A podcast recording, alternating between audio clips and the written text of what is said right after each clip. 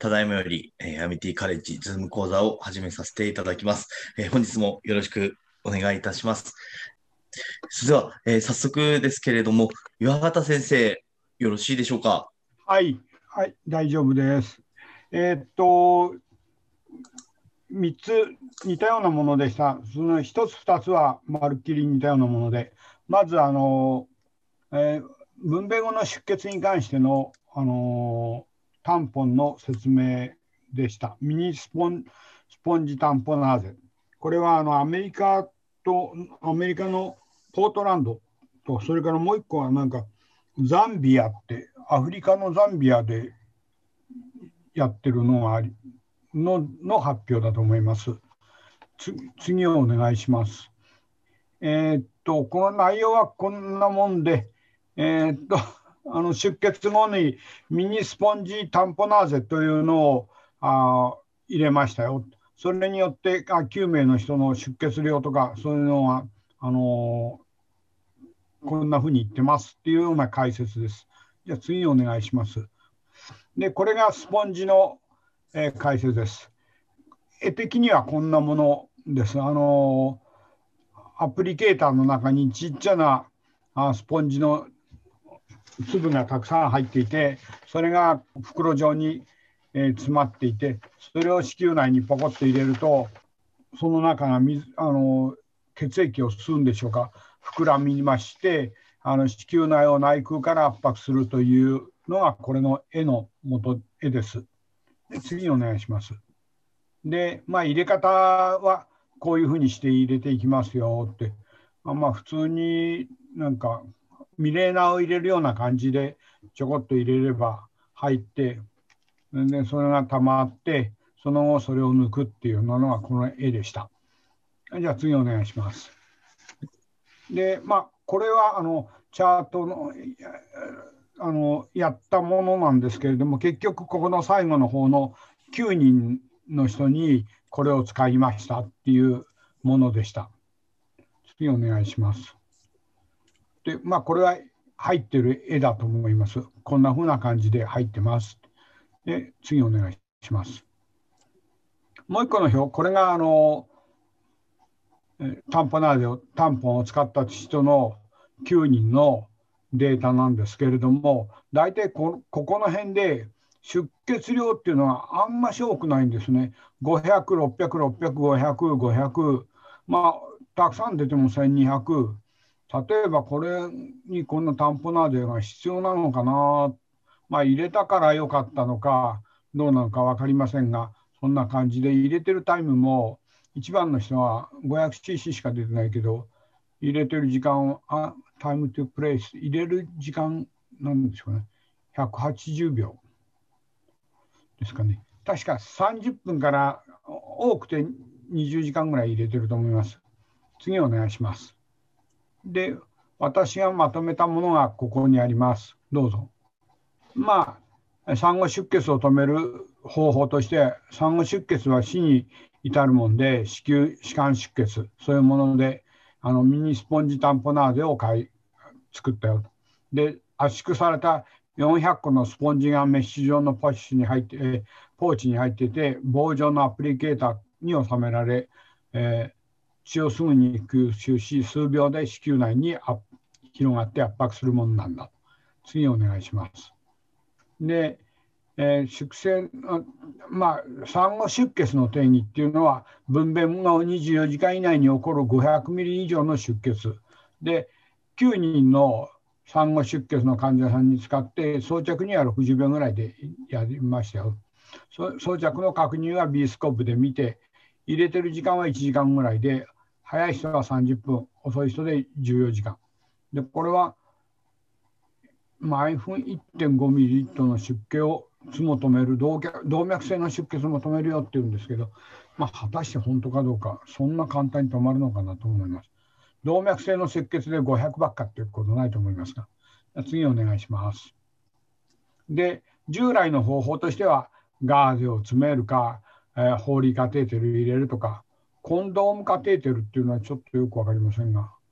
えー、それでシリコンバルーンでこういうものはとにかく麻酔なしにはできないんだと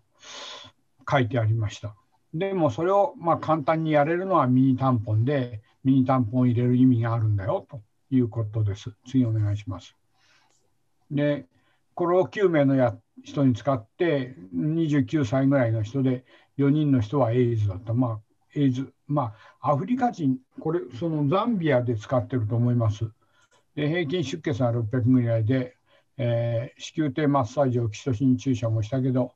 装着にはこんな感じで、子宮内に入ってるのは120ミリぐらいのの容積、膨らむ容積がそんなもんで、で、まあ、1時間からこの14時間ぐらいやって、まあ、除去には、まあ、ただ抜けばいいんですから30秒もかからないということでした。次お願いします。で、なんていうのか、まあ、一応これだけなんですが、まあ、やってるところは、ポートランドでも解説はしてるやってるみたいですけれども、ザンビアが主で、やまあ、出血量も少ないし、医療体制が悪いからこの程度のものを使っているのかっていうような感じの文でした。これであのミニタンポナーズに関しては終わりです。次お願いします。ありがとうございます。はい、え次は同じように子宮え歯間産後の歯間出血で、まえー、で次、えー、っとそれにはこれは、えー、子宮内吸引をした真空吸引っていう書いてありましたが、それがいいよっていうので、次お願いします。で、まあ、アメリカの12施設でこの使ってみました。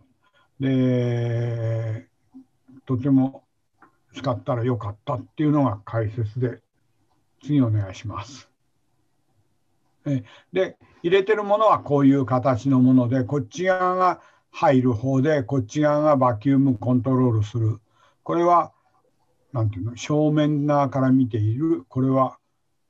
斜め横から見ている感じで、うん、バルブがついていてこんな感じを入れるんです。入れるのはこんなものです。で次お願いします。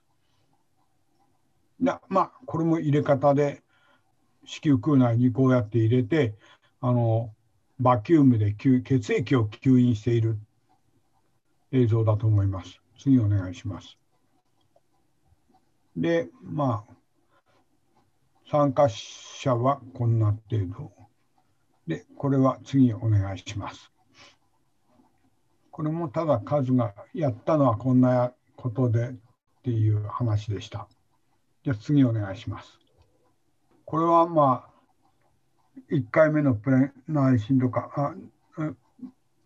形質分娩したやつ、えー、子宮あ帝王切開したやつっていうのを数を書いてあります。で、次お願いします。えー、これよくあんまり気にしてませんでしたけど、まあ、分娩はこんなだったということだと思います。次お願いします。これは、まあ、タイミング、すいません、この数字を全部見てませんで、えー、これに関して今すぐ解説ってできません。じゃ次お願いします。まあ、これもコントロールする時間はこんなタイム、バキュームでやるとこんなだよっていうことです。次お願いします。あこれもさっきのと同じものがただ書いてあるだけだと思う。すいません、ここの絵の解説なくて、ここから私がお願いします。で、まあ、真空装置を使った出血を止める方法で、えこのローレベルの真空で出血を止めらよと止めるよ。107人中100人、6人がこの機械を使って、100人がうまくいって95%。やる時間は3分ぐらいで以内にコントロールが取れましたよ。重大な問題にもならず、後遺症も何もなかった。まあ、その中で輸血を使った人には、えー、1から3パックが35人、4パック以上の人は5人もいました。次お願いします。で、大体、分娩後の出血で死亡率って25%、あ結構高い。で、後にで全分娩は、全分娩後の出血は8割ぐらいある。で、胎盤の外れた後の狭窄不全とか、えー、子宮筋腫の収縮不全によって、うん、なかなかメディカルマネージだけではできない場合に、このこのタンポナーゼをするけど、えー、それでは大体87%の人が出血を止められるよ。この担保には、まあ、脱出か経リスとか窒裂症子宮破裂なんかには使えないよって、まあ、当たり前のようなことです。じゃあ次お願いします。で、バルーン担保、これをやって起こる合併症がバルーンタンポナーゼの場合の使用で起こる合併症が 6%, 上がると。で少なくとも1000ミリの出血がが引き続いているか1500以上になるときにこのバキューム吸引を使ったよ。それでこのうんと増えると JADA システムこの真空内吸引機を使いました。で次お願いします。でこれはまあさっきの絵の解説です。円形がループ状になって、まあ、入れる方がループ状になってて、金の自分の持つ手側には真空装置をつながるようにできているよ。で、そのループには20個の穴が開いていて、ループ表面は柔らかくて子宮内を傷つけることもなく、えー、実写の手によるかスポンジ付きの監視で子宮腔内に入れるよ。ループは子宮腔内に入って、その筋側のところで外子宮口までそれ以上には入れていかないっていうんですから奥まで突っ込む必要はないんだと入り口に入れといて子宮を収縮をあの吸引をするんだと。まあ、遺産卵とか子宮破裂こういうものには使えないということで次お願いします。で107中106人が使って100人がこれでうまくいった5人はダメだったとそのダメだったっていう理由は2時間半でまた再出血してきちゃったと。でバルーンが効かないで B リンチしたんだけどそれが無理で全摘したの人がいてで82%は、えー、この装置でうまくいって2日ぐらいあ2日ぐらいで退院して輸血している人は3割8分ぐらいいました。はい、でまあ子宮を収縮させる子宮筋腫のあの子宮子宮筋の機能をこれは呼び覚ますって書いてありましたね。なんか収縮不全のやつに中の血液を吸ってあげることによって、うん、機能の収縮がよく起こるよ。でまた数脳は低レベルだと70から90ミリ HG っていう結構な引きなんじゃないのかなと思いますけどでバルーンは子宮を拡張させ子宮破裂にもつながるからこの真空タンポナーゼの方がいいですよっていうのがこの機械の解説でした。それでこの子宮吸引とタンポナーゼに関して僕の友人があの東大の坂本先生の甥っ子さんという方がおられてその方があのよくイギリスの病院で今日本のイギリスの病院で働いててじゃあどういうふうにやってるんですかって聞きましたら当たり前に子宮収縮剤を使うあの B リンチをやるそれからあのそれでもダメなら全摘ああ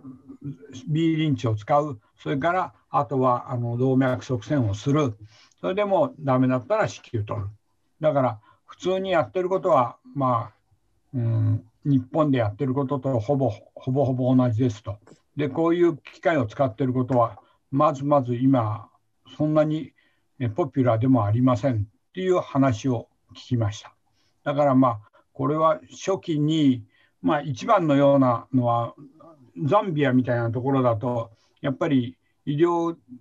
の程度が悪いから急いでこれをこういうものをミニタンポンみたいなものを入れてやればあの助けられるというような話なんじゃないのかなと2つの、あの、あれを読んで感じました。以上です。出血に関して。すいません。ありがとうございます。えもう一個は、これはあの帝王切開の標準化っていうんですかね。標準化を狙った。あのー、産婦人科医になって2、3年ぐらいの、そのまだ、あのー、人たち、先生方に、こう、知ってもらうっていうか、そういうための標準化だというものでした。その中で、まあ、次お願いします。まあ、ここに書いてあるのは、その、まあ、帝王切開やって、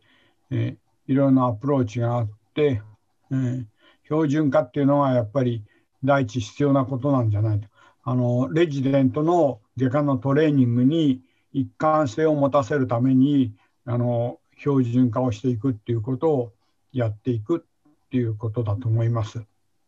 次お願いします。で、これはまあその標準化の表です。スタンダーライズドサージャリーと、それから、えー、スタンダーライズドインスティューション。それのどういうところを標準化していくかっていうのをここに表面に書いてあります。で、これを次の後から解説させてもらいます。次お願いします。えーネブラスカのメソディスト協会とかアメリカからの発表で2から3年のレジレジデントに向けて帝王切開を標準化させていくというものです。次お願いします。で、一番標準化っていうのは皮膚切開はパンネンスティール、ジョン・コーエン、ジョン・コーエンっていう本があると。で、パンネンスティールはまあ、パンネンスティールもジョン・コーエンもほぼほぼよ大切開するやり方なんですね。ただあのパンネンは皮膚を左上ひだに沿ったように切る湾曲湾曲に切るんですけど公園はほぼほぼ横横横直線みたいな切り方どちらがいいんだか分かんないんですがまあ要するにでもパンネンする横で切っていくよ。で2番は膀胱本天部より2から3センチ上を腹膜を切って点でその腹膜を展開することはしない。あの膀胱を下に下ろすっていうようなことはしなくていいっていうことですね。十中膀胱損傷とかの展開しなくても、そういう膀胱損傷なんか変わりないと。えー、頭痛の膀胱炎症状がなくなるからそういう展開はしないよと。で子宮筋層に関しては3番目。子宮筋層に関しては子筋層は永的に大切開で、まあ、永的にってちょっと切るところはまあメスで切ってそれから鈍的に剥離あの子宮子宮壁子宮を広げるのには、ね、母体から頭あ母体の頭部微部側っていうんですから上下に広げる。膀胱方向頭部方向にぐっと広げることによって広げる。子宮筋を。うん、それで胎盤は自然に剥がれるのを待つんだと。様子的にやるより出血量が格段に少なくて卵膜が残ったら様式的にその卵膜を取るけれども様子的に卵膜を取ることもしないんだっていうのがそこに書いてありました。次お願いします。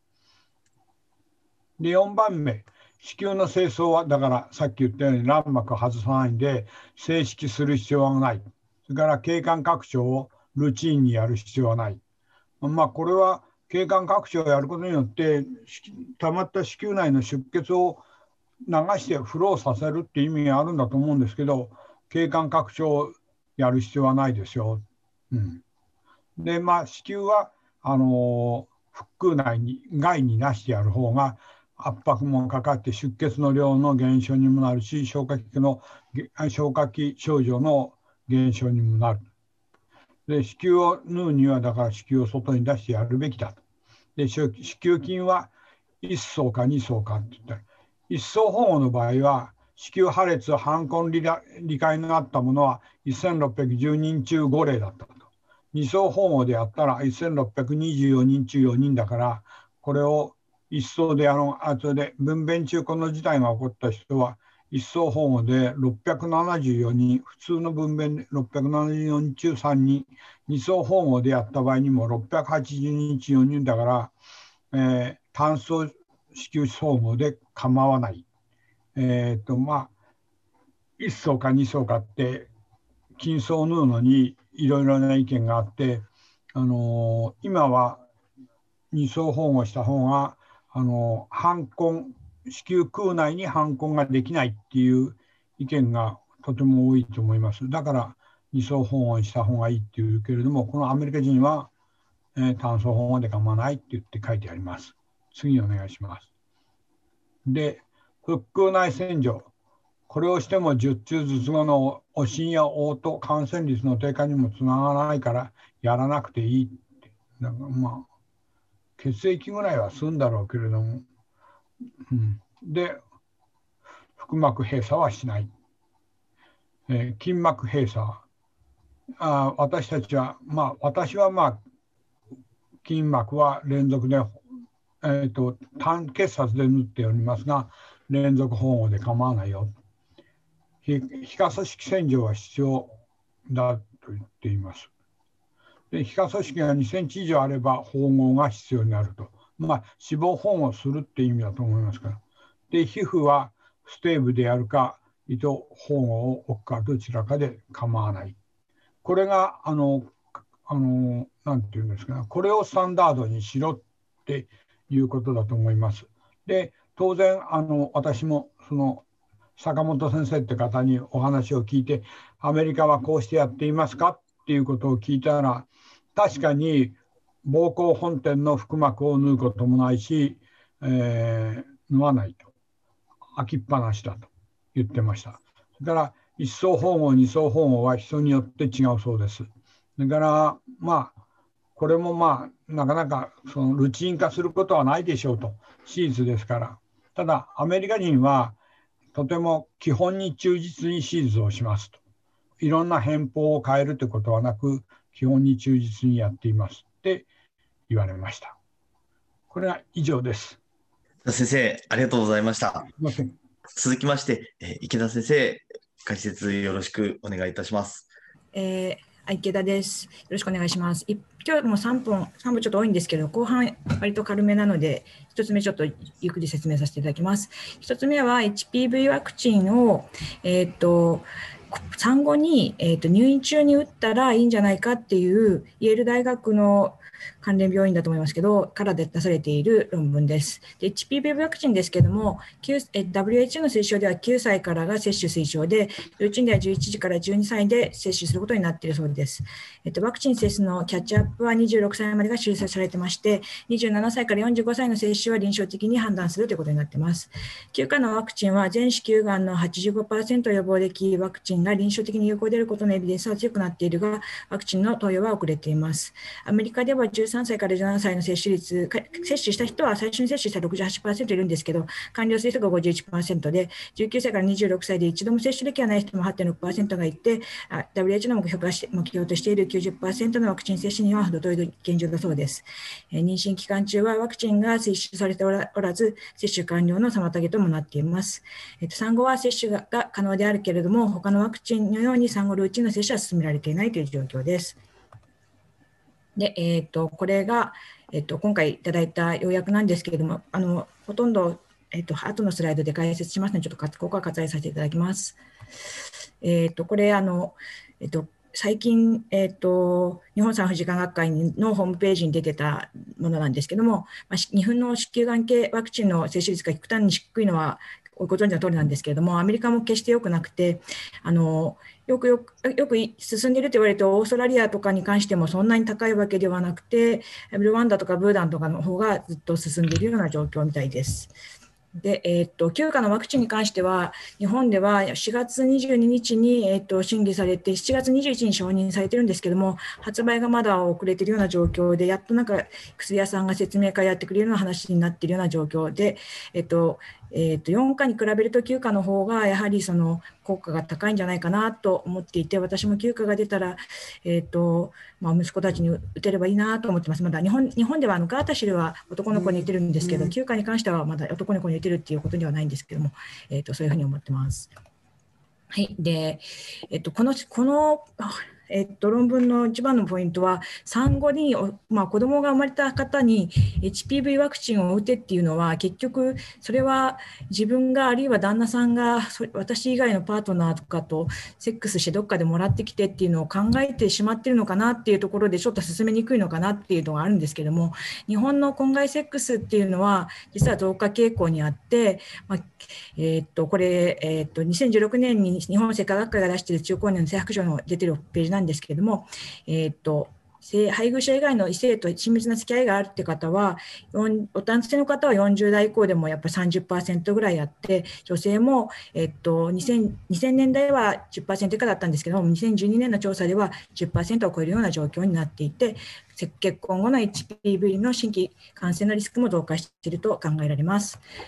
で、えー、とこれからが、えー、とこの論文なんですけども、えー、と対象は27歳、分娩時に27歳未満で、HPV ワクチンを完了していた227人を除外して、2人中にワクチンを接種を、えー、と進めて、265名が受けて、129名が受けずっていう状況で、えっ、ー、とえー、と入院中に受けた人の95人が、えー、3回接種を完了し、受けなかった人は12人の9.3%が3回接種を、えー、と産後に完了していますという状態です。ワクチンの接種完了は、えーと CDC の定義によって、15歳未満は2回で、それ以外は3回を接種しているというのが接種完了というふうに考えているようです。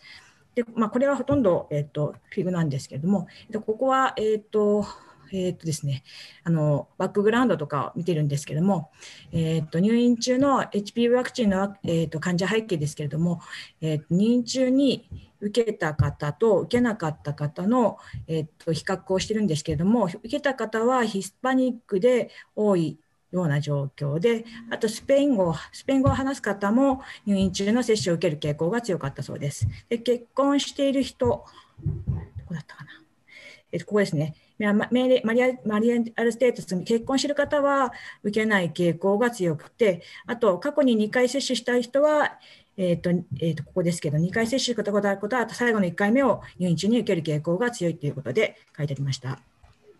でこれが、えーと、入院したときに受けた人と入院したときに受けてなかった方のその後の、えーと、外来でワクチンを接種して、えーとまあ、完了できたかどうかっていうのをカプランマイヤーにしてるんですけれども、ちょっと分かりにくいんですけども、こっちが赤い方が、えー、と入院中に接種した方で、青い方が入院中に接種しなかった方なんですけど、まあえー、と青い群に比べて赤い方が外来での投与を受ける確率が高くなるということを示しています。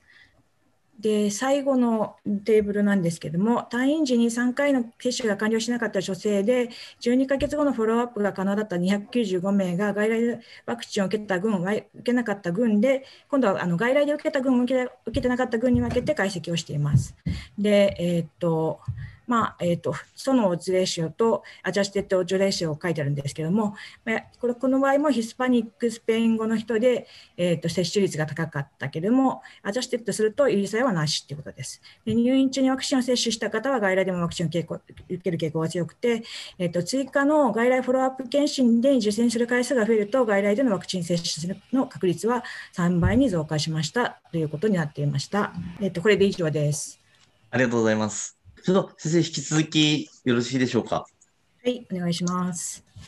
次の論文は、えーと、授乳が乳がんのリスクを下げることをどれくらい知られているかということをアメリカで調べた、えーと、論文で1枚しかあのフィグがないのですぐ終わるんですけれども乳がんは米国で8人1人が罹患する非常にポピュラーながんで12ヶ月以上授乳した女性は生涯の乳がんリスクが26%低下するという、えーと、データが出ています。しかし、まあ、アメリカでは36%ぐらいしか授乳を、まあ、進められていないという状況みたいで、まあ、そのしたらは、このどれくらいの女性が授乳によりより授乳による乳がんのリスク低下がするかどうかを調べましたということでした。えーと、2015年のから2017年に行われた、まあ、国家的な中のそのスタディなんだと思うんですけれども、回答のあった15歳から49歳の女性5540 54年のデータをもとに解析し、回答率が66.7%で、えっと、この中であなたは授乳が女性の乳がんのリスクを減少ささせると思いますか？っていう質問に対して、かなり少し全く選択肢なし知らないという中の、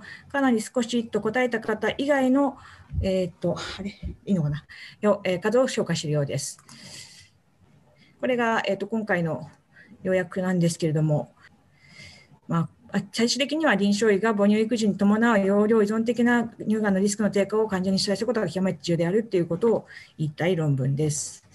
でこれはあのちょっと他の論文からこのこの論文の孫引きから持ってきたんですけれどもあの、えーと、メタアナリス解析をして乳がんを授乳をすると乳がんのリスクが下がるって言ってた論文のあのフレストプロットを見てるんですけども、乳がんのリスクは26%中あの低下すると言われてて、この論文ではそれ以外にも卵巣がんが37%とか、2型糖尿病が32%減少するというあの結果も出ていました。骨密度の低下についてはいろいろ議論されてますけども、この論文では結論が出てないという形で書いてありました。えっと、乳がんのリスクを下げるメカニズム、ちょっと私も気になってこの論文読んだんですけれども、この論文で書いてある、えっとえっと、仮説に関しては、1つ目は、まあ、妊娠とか授乳期間のホルモンが、えっと、変化することによって、乳がんのリスクの変化に関与している可能性があるんじゃないかということと、あと、妊産婦の、あ計算婦の乳腺は、まあ、よりあのあの計算婦じゃない方の乳腺に比べて分化して、形質転換、がんのような形質転換を起こしにくいような上皮になっているという仮説があるそうです。で、えー、とこれが、えー、とこの論文のテーブルなんですけれども、えー、と全体の38%、38%が乳がんのリスク低減の事実を認識していましたということでは、まあ、あの4割弱しか認識してなかったですってことなんですけれども、認識率が高い群としては、アメリカ以外で生まれた方々の方が、えーと、認識率が高くて認識率が低い群としましては、えーと、ヒスパニックだったりとか、えーと、未経認、えー、と未経認どうだったかなすいません。未経認さんの方とか授乳リスクが授乳、これですね、未経さんとか、あと授乳したことが一度もない方とかの方が、えっ、ー、と、その、えっと、認識をしているっていうあの回あの回答した方が少なかったということになっています。えリスクを下げたという答えた人の中で、授乳経験のある人は大いに下げるということのの方の大いににつける方が多くて、経験のない方は少しと回答する傾向があったそうです。で、これで1枚で終わりです。はい。先生、ありがとうございます。はい、それでは、引き続きもう一遍よろしいでしょうか？はい。お願いします。えっと、最後は、えっと、帝王切開をするしないっていうのが、えっと、その、分娩に立ち会った医師の性別によって異なるかどうかっていうあの傾向を調べたものです。で、えっと、女性の医師は帝王切開を行う可能性が低くて、帝王切開を好む可能性も低いということが、えっと、この論文では言われています。あ、すいません。また言っちゃったの。ごめんなさい。えー、っと、で、これもメタアナリスになってます。次の、えこれが今回のメタアナリシスの論文の引っ張り方でだーっと書いてあるんですけど、最終的には26ぐらいの論文を、えっと、インクルードして調べています。で、次が、えっと、論文の出版年と、出版年と、あとどこで出されたかっていう論文のが書いてあるんですけども、えー、1992年から2019年までで、まあ、アメリカが多いんですけどもブラジルとかメキシコとかスペインとか、まあ、そういうとこ台湾とかも入ってますということですね。で、えーと、これが、えーと、フォレストブロットと,、えーと、パネルブロパネルブロットになるんですけども、えー、と分娩担当が担当医が女性だった場合の帝王切開は男性に比べて低いっていうことが書かれています。これ A の方が、えー、っと、 adjusted で、B の方 B の方が、えー、っと、そのオズレーションを出してるんですけども、まあ、オズレーション0.75と、アジャステッドは0.74で、えー、っと、このタウだったかな？の、えっと、これがなんで何何を意味しているかちょっとあの調べたんですけども、研究間の不均一性を見ているようで、えー、とこの、えー、と値が0.04以下の場合は低い不均一性で、0.36以上は、えー、とた高い不均一性を示すという値らしいんですけども、まあ、あの不均一性は低いような状態の論文が多かったということみたいです。パネルブロットを見ると、ちょっとあのあのやっぱり出版バイアスがかかってしまっているのかなって感じで、ちょっと左に傾いているような印象を受けます。で次が、えー、っとこのこっちはあの、えっと、好むか好まないかっていうところの、えー、っと論論文を引いてるんですけども、こちらも2002年か2019年までのいろんな国の、えー、と論文から、その男の人と女の人が帝王切開好む、好まないということを書いてるようなものを引っ張ってきたものがこんなものですよっていうふうに書かれてまして、こちらに関しては、女性死者は、えっ、と、えっ、と、どっちだったかな、ちょっと分かりづらいですけど、上が adjusted で下が、えっと、アジャのあのそその方だったと思うんですけども、えっと、いずれにいずれも、えっと、女性医師の方が帝王切開好まない傾向が強くて、 odds ratio としては0.59とか0.58みたいな感じで、えっと、女性の方が帝王切開したがらないという傾向があったということです。で、えっと、この好みの調査に関しての、えっと、メタアナリシスであのこのこの論文じゃないんですけども、えー、によると医師の個人的な信念が医療制度と医師の特性の影響をと相まって帝王切開を行う決定に行う決定に影響を与えたと結論付けているそうで、まあ、これはメタアナリシスなので細かいそういうあのどうしてこういうふうなことが起きてしまうかということに関して考説はないんですけど、えっと、このような、えっと、論文の、えっと、考察が少し述べられていました。あこれで最後ですね。以上です。先生、ありがとうございました。それでは続きまして、根岸先生より解説いただきます。はい。それでは、あの、始めさせていただきます。今回はキャラクタリスティックスオブスティルバースアソシエイティドウィズディアベーティスインナーダイバース US コンホートコホートっていうことで、えーと、糖尿病に関連した死産の特徴をあの捉えようというアメリカからの報告です。まああのあアメリカでもですねあの20週以降の死産は約160例に1の妊娠に1で発生してて、まあ、糖尿病もその中の原因の一つとして挙げられてます。あの糖尿病による死産の頻度っていうのは年々減少してるらしいんですけどその中でも約4%を示しているということでした。で母体の高血糖によってあの唾液系が発生したり胎盤の血流の異常や胎盤機能異常が起こったり胎児の代謝経路の異常などがあの、まあ、高血糖による死産の原因と考えられているということですがあのかなりの割合の死産が原因が明らかでなく起こっているということで、えーと、DM と GDM のですねと関連した死産の特徴を今回あの調べて DM の関係ない妊娠の死産と比較してみようというところです。でこれはあのザ・スティルバース・コラボラティブ・リサーチ・ネットワークって言ってアメリカの5つの州ですねロードアイランドマサチューセッツジョージアテキサスユタとそれそこの59の病院が参加したデータベースです。で約2006年から2008年の間にあののデータベースということです。で、死産、死因の特定は、The INCODE、Initial Causes of Fatal Death というあのデータベースを使ってまして、あの母体の医学的コンディション、合併症を含めてですね、や、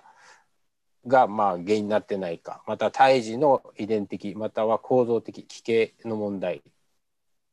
あとは感染、最体の異常、妊娠高血圧疾患。その他のこの5つの項目であの死産をの特定をどどこに分類されるのかっていうのを見るもので The Encode というものデータベースがあるそうです。でこれがテーブルなんですけれども20週以降の死産ですね単体で見てます。で All Women with Diabetes あのこれは妊娠前の DM とあの妊娠中の DDM のこの2つの総合ですね。で一番右が no diabetes あの糖尿病がないグループです。でここはちょっと分からなかったんですけど例数はですねあのこっちが46例ですね。で no diabetes が409例ということであのそれぞれの特徴です。この2つをまとめたのがこっちのオールオールディアベーティスになります。で年齢的に言うと、まあ、あのディアベーティスある方の方がない方の方に比べて年齢的にあの35歳以上の頻度が高かったということと BMI で言いますとやはりあの DM がある方の方があのない方に比べて高いということでありました。で一つこれはあのフィギュアにも載ってなかったんですけど死産のなった人のこの GDM の死産だった人の BMI のランクですねあの25未満と25から3030以上35未満35以上のこの内訳があの死産だったグループに比べて生産だったグループの方があの痩せてる人が多かったということであの GDM でもあの DM があの BMI が高いと人に死産が多かったということがサプリメントというかアッペンディックスに載ってました。その他あの人種や結婚状況については有意差がなくて教育ですね13年以上、まあ、大学での以上の人は no diabetes がの人が多かったということです。その他あの保険だの喫煙とかそういうことはあまり差はなかったということです。でこれテーブル2ですけれどもこれは死産なった人の臨床的なあの特性を示したものです。でここであの stillbirth timing ですけど、えーと、こっちの antepartum ですね、えーと、分娩前のあの死産があの diabetes がある分において高くあのあのノー DM に比べて高かったということを示してます。あと gestational age for fe at fetal death ですね。死産した時期は diabetes が32週ですね。あの GDM も DM もあの30週以上です。に比べてノー DM は28週とあの若い週数であのですが死産が起こっている。あのセックスに関しては変わりなくあと一つ字の特性としては、まあ、当然なんですけど LGA がですねあのディアベーテスであの高かったということです。あと塗りパラはあと GDM で少なくて、えっと、あとはプリクランプシャまたはゲスセーショナルハイパーテンションに関してもあの diabetes 群であの non-diabetes に比べて頻度が高かったということです。で anomaly に関しては多いのかな diabetes はと思ったらあの差がなかったということで、まあ、糖尿病の死産の大きな原因として major anomaly があの挙げられてはいるんですけどあんまり頻度が高くなかったということです。でこれがあの糖尿病の状態別にグループ化した死産の分娩時の分娩時の周数ですね。えーと、ブラックバーがあの普通の DM グレーが GDM でブルーがディアベーテスなしなんですけどこれ特徴的なのはあの若い死産があの no diabetes で多くて diabetes はだんだん週数とともに高くなってきて特に37週以降であの高頻度やっぱこっち52%って書いてあるしこっちは35%がここに入っているということであの特徴的なのは DM がある人の死産はあの37週以降に起こりやすいというところが特徴的だそうです。でこれ最後のスライドなんですけどあの糖尿病の診断別に見たあの複合した可能性の高い死、まあ、つまり死因の原因が特定できないかっていうのをこのインコードのデータベースでやるんですけど、えー、見たわけですけれどもあのさっき言ってましたあの DM だと胎盤の機能異常が起こりやすいし感染も起こりやすいし唾液系などの遺伝的なものも起こりやすいから頻度が高いのかなと思ったらマニハカランやあのノー DM に比べてあの決して頻度は高くなかったということで合併症がやはりあの一番高かったということでえーとまあ、43%ですね。特にこのあの通常の DM ですね。GDM じゃない DM で特に頻度が高かった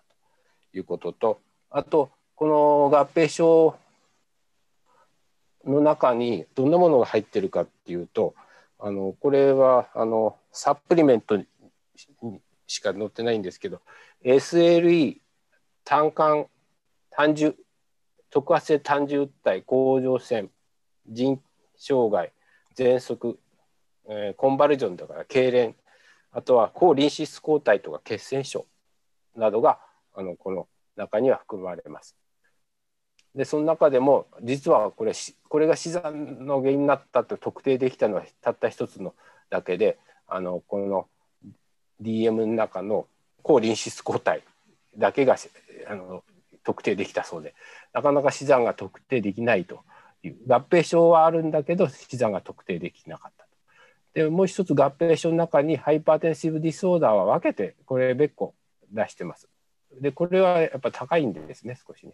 ただこれあのー17%とあの no diabetes に比べて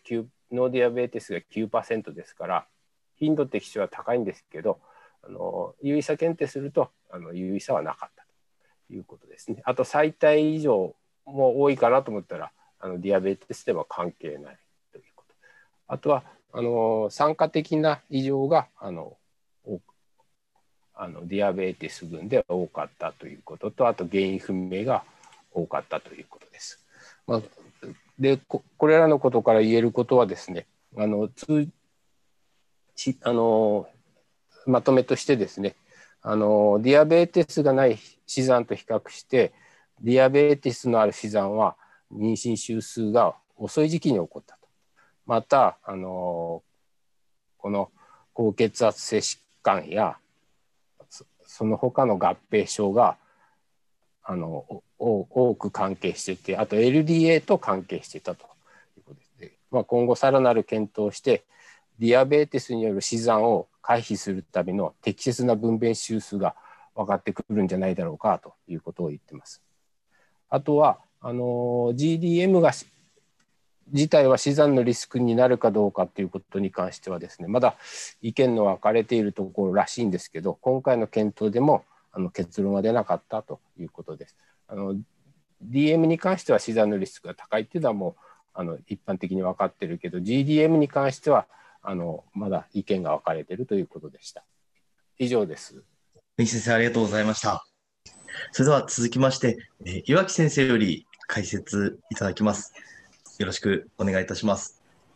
えっと、1編目は歯間全症あの得意の歯科医全症という話で、歯間全症を有する肥満女性において、硫酸マグネシウムを 6g 静脈負荷投与し、その後2時間常駐維持投与する大替投与レジメンは、少なくとも 4.8mg パーデシリットルの濃度と定義される治療的血清マグネシウム濃度確実に達成する。ということで、これは、えーと、太った人を対象としてっていうのは30、BMI が35以上の女性を、通常のなんかマグネシウムのねじめが、ズフスパンっていうのかな。ズフスパンっていうのが4グラム、不可容量、その後1時間注入。それに対して、えーと、大解放っていうのが6グラムを最初に投与し、その後2グラムを1時間ごと投与するっていうのを割り当てました。で、ベースライン時、あ、次行ってください。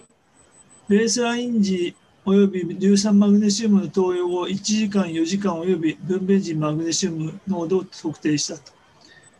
主要評価項目は約4時間後に血清マグネシウム濃度が治療量以下の女性の割合とした。各群のマグネシウムが濃度が治療量以下の女性の割合を比較するため、1群あたり18名の女性のサンプルサイズが計画された。っていうので、18例はセフスパンで、19例が代替レジメンでした。次お願いします。で、このように、えっ、ー、と、登録した患者さんで、それで最終的には、ゼフスパンがアナライズが18で、えっ、ー、と、代替法が19例でした。で、ベースラインの背景と臨床的特徴に特に異常さを見つけるものはないですね。それで次行ってください。で、とまあ、当然といえば当然なんですけども、えー、と4グラムと6グラムで有意差は出てるんですよね。それで、これで終わりですけども、えー、とそれで副作用はですね、顔面包丁と吐き気は、えーと、有意差を持って6グラム群に多いんですけども、ただあの、腱反射の消失とかそういったものの特徴的なマグネシウムの副作用は差がなかったということで、6グラムの方があのいいんではないかという話になってます。でこれは35グラム、BMI が35以上っていう制限がありますから、その下のあのパターンは分かんないんですけども、このマグネシウムのこの4.8から8.4ナノグラムあとミリグラムパーデシリットルっていうのはちょっと知らなかったもんですから、えーと、だいぶ参加も離れてしまったんで。ということでした。以上が1点目です。ありがとうございます。えっ、ー、と、今回これを調べたのはずっと前にですね、2, 2例ほどあの単純に本当に日増しに単純さんが上がってくる人がいたんで、帝王世界で出してなんともなかったんですけども、それに関してちょっと関連するのかと思って調べたのは、空腹時単純酸レベルは無症候性及び症候性の妊婦にいずれにおいても、非空腹時レベルと比較して優位に定値を示した。無症候性の女性では、非空腹時単純酸レベルはしばしば10マイクロモルパーミリリットルだから7で割れば、えー、と1.4ぐらいかな。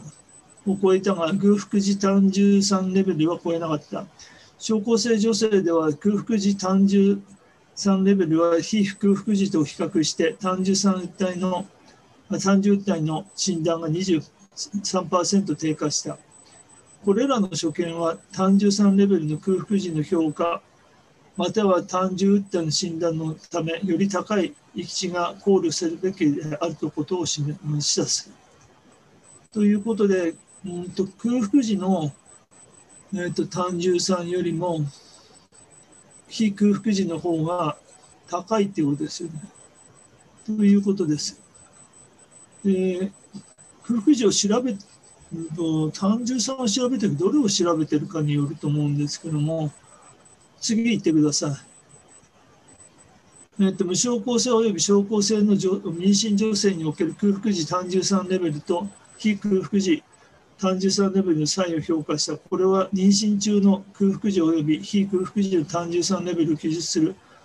2つの前方指摘コホコホート研究の報告である。最初のコホートには単体妊娠の無症候性の女性を対象とした単純体単純体の症状または標準色の成分に対する体体性と診断された女性を除外した単純酸レベルは絶食の妊娠第2三半期及び妊娠第3三半期に測定し標準食摂取の2時間後にも測定した。第2のコホートには症状評価時に空腹時及び非空腹時の単純酸レベルを測定した。単体妊娠の症候性の女性が対象された診断には10マイクロモルパーミリパーリットルのカットオフ値を用いた。合計27名の女性が無症候性候補とに含まれたと。いうことで空腹時単純酸レベルの中央値は、えー、と第2三半期及び妊娠第3三半期のいずれにおいても非空腹時より優位に定値を示し、妊娠第2三半期ではそれぞれ4.65マイクロモルパーミリリットルと13.62マイクロモルリパーミリリットル、アパーリットル、および第3、妊娠第3三半期ではそれぞれ8.31マイクロモルパーリッターと17.35マイクロモルパーミパーリッターという結果だった。単純酸レベルは第3三半期の空腹時飼料の21%および非空腹時の58%では 10ml を超えた合計の合計26例の女性が症候性候補とに含まれた空腹時単純3レベルの中央値は非空腹時レベルと比較し優位に低くそれぞれ11.5マイクロモルパーリッターおよび13.5マイクロモルパーリッターという結果が得られた。症候性候補との6例の非空腹時レベルは10マイクロモルパーリッターを超え、空腹時には10マイクロモルパーリッターを下回った。ということで、えっと、これが無症候性と症候性の人で、これであの除外診断をしてって、無症候性は17、症候性は、えー、とと27と26ということを分析しました。次、お願いします。保護度の背景で、このようになってます。次お願いします。で、これでわかると思うんですけども、え、ー、と、セカンドトリメスターとサードトリメスターでは、P が0.01で、両方とも、えーと、空腹時と非空腹時では差があるということが出ています。で10マイクロを超えてるのをそこに出してるんですけども、そういうふうになってます。で、次お願いします。次は、あの、セカンド、サードと、要するに入れ替えてやっとこれは、えーと、有意差が出ないと。次お願いします。えっ、ー、と、これが、えっ、ー、と、見にくいはずなんで、えっ、ー、と、次のも一緒なんで、棒グラフが。えっと、これが症候性妊娠女性における空腹時の状態をしあの診断、一別に見た単純体の診断率で、トータルの、えっと、単純酸のアシッドが10マイクロモルパーリッター15、20とやった場合どうなるかっていうのを出してます。それで終わりですね。それで、これでいくと、空腹時の時に、えー、っと、標準的なあの食事っていうのが、ヨーグルトとチョコレートとなんかいろいろあるんですけども、そういったことで、えーと、食べるものがちょっと記されていました。それであの食べた後の、えーと、標準食の、えーと、食べ物が決まってるんで、ヨーグルトのアレルギーとかチョコレートのアレルギーの人は食べられないんで、除外してます。それと、だからこれなんで空腹時で調べて、非あの非空腹時で調べるのかっていう、そういうのがなぜかっていうのはよく分かんなかったんですけども、とりあえず、えーと、外来に来ると空腹時では来ないと思うんで、そういう結果にはなったんですけども、一応そういう話です。以上です。先生、ありがとうございました。はい、では、また本日の解説ご協力いただいた先生方、本当にありがとうございました。それでは、こちらで終了させていただきます。ありがとうございました。おやすみ、はい。失礼します。